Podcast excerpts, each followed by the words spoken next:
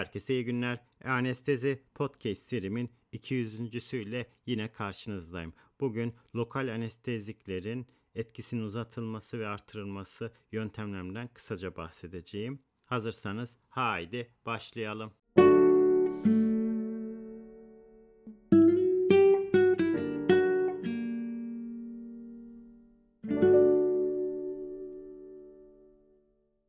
Herkese iyi günler. E-Anestezi Podcast serimin 200.süyle yine karşınızdayım. Bugün lokal anesteziklerin etkisinin uzatılmasından bahsedeceğim. İlk olarak vazokonstrüktör kullanımı. Bu amaçla kullanılan adrenalin, noradrenalin, efedrin ve bazı sentetik vazokonstrüktörlerden bahsedeceğim. Bunlar bölgedeki damarları daraltarak yani bir kimyasal turnike oluşturarak lokal anestezinin absorpsiyonunu geciktiriyorlar. Böylece lokal anesteziklerin hem etkilerini uzatıyor hem de sistemik toksik etki olasılığını azaltıyor. Ancak bu lokal anesteziğin türü, yoğunluğu ve dokunun kanlanma derecesine göre değişmektedir. Ne gibi? Lidokain etkisindeki uzama amid tipi ilaçlardan daha fazladır.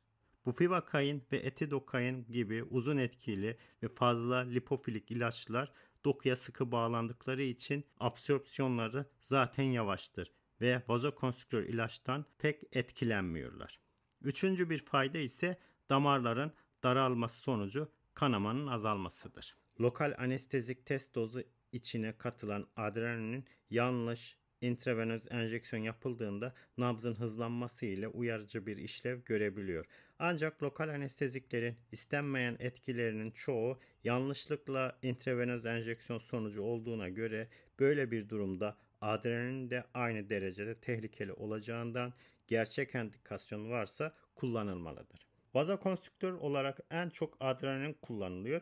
Kendisi kısa etkili olduğundan uzun etkili lokal anesteziklerin etkisini uzatmaz. Ancak sistemik etkilerini azaltmaktadır. El ve ayak bileği distali, parmaklar, burun, penis ve kulak memesi üzerindeki işlemlerde gangrene yol açabileceğinden vazokonstrüktör kullanılmamalıdır. Ayrıca yaşlı, hipertansif, kardiyak, tirotoksikozlu, periferik damar hastalığı olan, MAO inhibitörü veya trisiklik antidepresan ilaç alan hastalarda da adrenalin kullanımı yine sakıncalıdır. Adrenalin yoğunluğu 200 binde bir civarında olmalıdır. Bu 20 mililitre lokal anestezik içine %0,1'lik yani 1 mg mililitrelik adrenalin solüsyonlarına 0,1 mililitre katılarak elde edilebiliyor. Daha konsantre solüsyonlar doku iskemisi ve hasarına yol açabilmektedir. İkinci işlem ise karbonasyon ve pH değişikliği. Etki hızı ve yayılımını artırmak için son yıllarda lokal anesteziklerin karbonasyonu veya pH'ların fizyolojik pH'ya yakınlaştırılması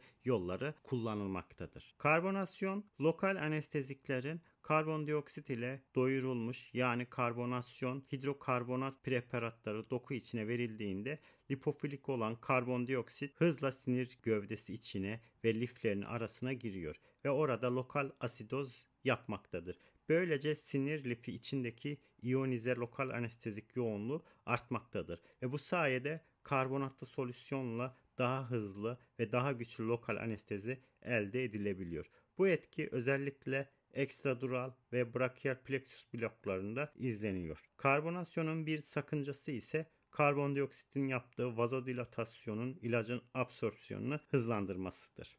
Diğer bir yöntem ise alkalinizasyon. Lokal anestezik solüsyonun pH'sının bir karbonat eklenmesiyle fizyolojik pH'ya yakınlaştırılıyor ve non-iyonize serbest baz kısmını artırarak ilacın sinir kılıfı ve membranlar difüzyonunu kolaylaştırmakta ve böylece etkisini hızlandırmaktadır. Diğer yöntemlere baktığımız zaman dextran gibi bazı katkı maddeleri eklenmesi, hyaluronidaz kullanımı, lokal anesteziklerin karıştırılması yöntemleriyle kullanılmış dextran eklenmesiyle alınan sonucun bu maddenin kendi etkisinden çok pH'sının etkisiyle geliştiği düşünülüyor. Hyaluronidaz interstisyal aralıkta hyaluronik asit eriterek solüsyonların doku içinde yayılım ve absorpsiyonunu kolaylaştırdığından infiltrasyon anestezisinde blok alanını genişletmek ve bloğun başarısını artırmak için lokal anestezik solüsyonu içine eklenmekte. Ancak bu gerek bazı uygulama gerekse intravenöz enjeksiyon olanaksız olduğu durumlarda ne gibi çocuklarda ilaç veya sıvıların cilt altı uygulamasında absorpsiyonu kolaylaştırmak amacıyla kullanılan hemen hemen bu yöntem artık terk edilmiştir. Lokal anestezik ilaçların karıştırılmasında ise burada teorik olarak amaç hızlı ancak kısa etkili bir ilaç ile yavaş ve uzun etkili bir ilacın kombinasyonu ile kısa sürede uzun süreli blok sağlamaktır.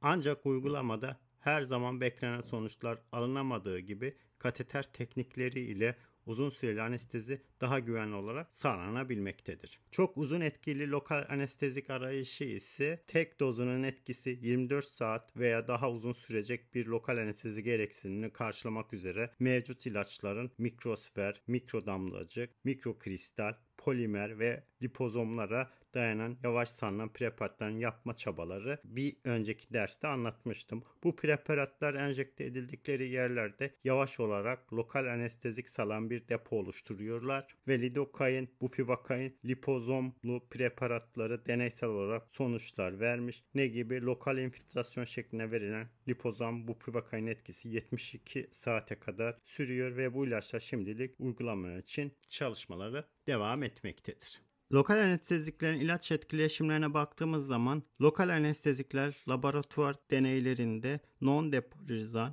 ve kas gevşetici blokajını potansiyelize ediyor. Fakat muhtemelen bunun klinik önemi şimdilik yoktur. Daha önce bahsedildiği gibi hem succinylkolin hem de ester lokal anesteziklerin metabolizması pseudokolinesterazlara bağlıdır ve ester lokal anesteziklerle succinylkolin arasında enzim için bu olası yarışmanın klinik önemi olduğuna dair bir kanıt şimdilik yoktur. Bir amit lokal anestezik olan dibukain pseudokolinesterazı inhibe ediyor ve dubikain ile inhibisyonu boyutu genetik olarak anormal pseudokolinesterazın bir formunu tanımlıyor. Pseudokolinesteraz inhibitörleri organofosfat zehirlenmelerinde olduğu gibi ester lokal anesteziklerin metabolizmasını uzatabiliyorlar. Evet, bugün lokal anesteziklerin etkisinin uzatılma yöntemlerinden kısaca bahsetmiş oldum. Bugün anlatacaklarım bu kadar. Beni dinlediğiniz için teşekkür ediyorum. İyi günler.